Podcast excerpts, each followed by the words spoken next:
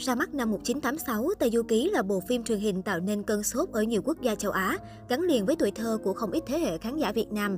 Đặc biệt, vai diễn Tôn Ngộ Không kinh điển của Lục Tiểu Linh Đồng đã tạo ra cái bóng khổng lồ mà đến tận ngày nay vẫn chưa có diễn viên nào vượt qua được. Mới đây, nam diễn viên được cho là đã qua đời ở tuổi 63. Nhiều cư dân mạng cũng bán tính bán nghi trước thông tin này khi truyền thông chưa đưa ồ ạt nhưng trên trang Wikipedia lại cập nhật ông đã từ trần vào ngày 8 tháng 4. Lục Tiểu Linh Đồng tên thật là Trương Kim Lai, sinh năm 1959 trong một gia tộc nổi tiếng với văn hóa xiết khỉ, có đến 4 đời miệt mài nghiên cứu văn hóa Mỹ Hầu. Cụ cố đến cụ, cha và Lục Tiểu Linh Đồng đều đóng Tôn Ngộ Không trên sân khấu. Một nhà hầu hí ngàn nhà xem, bốn đời hầu vương trăm năm thành truyện là nhận xét nổi tiếng về gia tộc ông.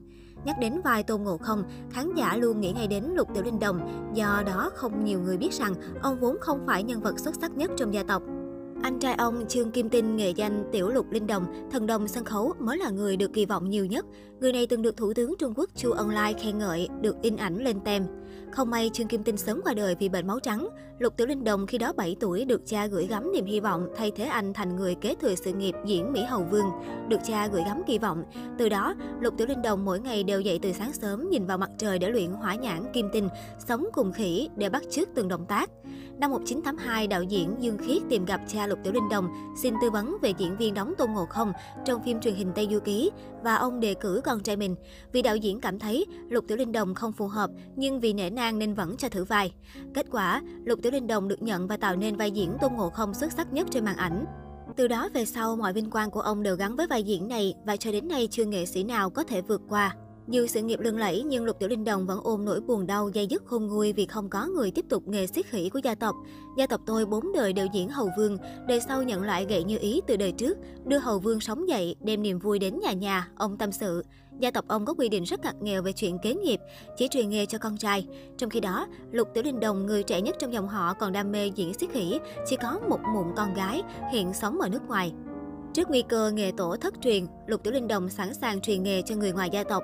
Ông tuyên bố rằng chỉ cần tìm thấy người phù hợp thì sẽ truyền đạt các kinh nghiệm vốn liếng nghệ thuật Mỹ Hầu Vương.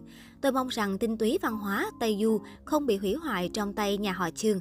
Ông tâm sự, hiện Lục Tiểu Linh Đồng và vợ sống giản dị trong căn chung cư cũ kỹ tại Thượng Hải. Con gái ông Trương Đồng Đồng sinh năm 1990, định cư tại Canada sau khi du học tại đây. Trong những bức ảnh hiếm hoi được tiết lộ, con gái cưng của Mỹ Hầu Vương nước tiếng một thời gây ấn tượng với gương mặt xinh xắn ngọt ngào, thừa hưởng từ mẹ, cùng đôi mắt long lanh giống bố. Cô được khen ngợi xinh đẹp không thua gì người nổi tiếng, song không theo đuổi con đường nghệ thuật như cha mẹ.